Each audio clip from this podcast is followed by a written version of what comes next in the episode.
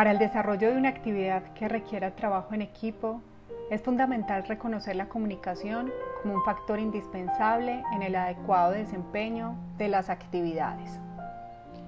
Para comunicarnos es necesario saber escuchar al otro, reconocer sus puntos de vista y no ver las diferencias como un obstáculo, sino la oportunidad de ver una misma situación desde diferentes puntos de vista, donde se puede construir y aprender a partir de un trabajo colaborativo con el otro. De igual manera, es importante asignar a cada miembro del equipo un rol a desempeñar, con el fin de darle orden a las tareas, evitando de esta manera errores de comunicación y malos entendidos que impidan la adecuada resolución de las actividades.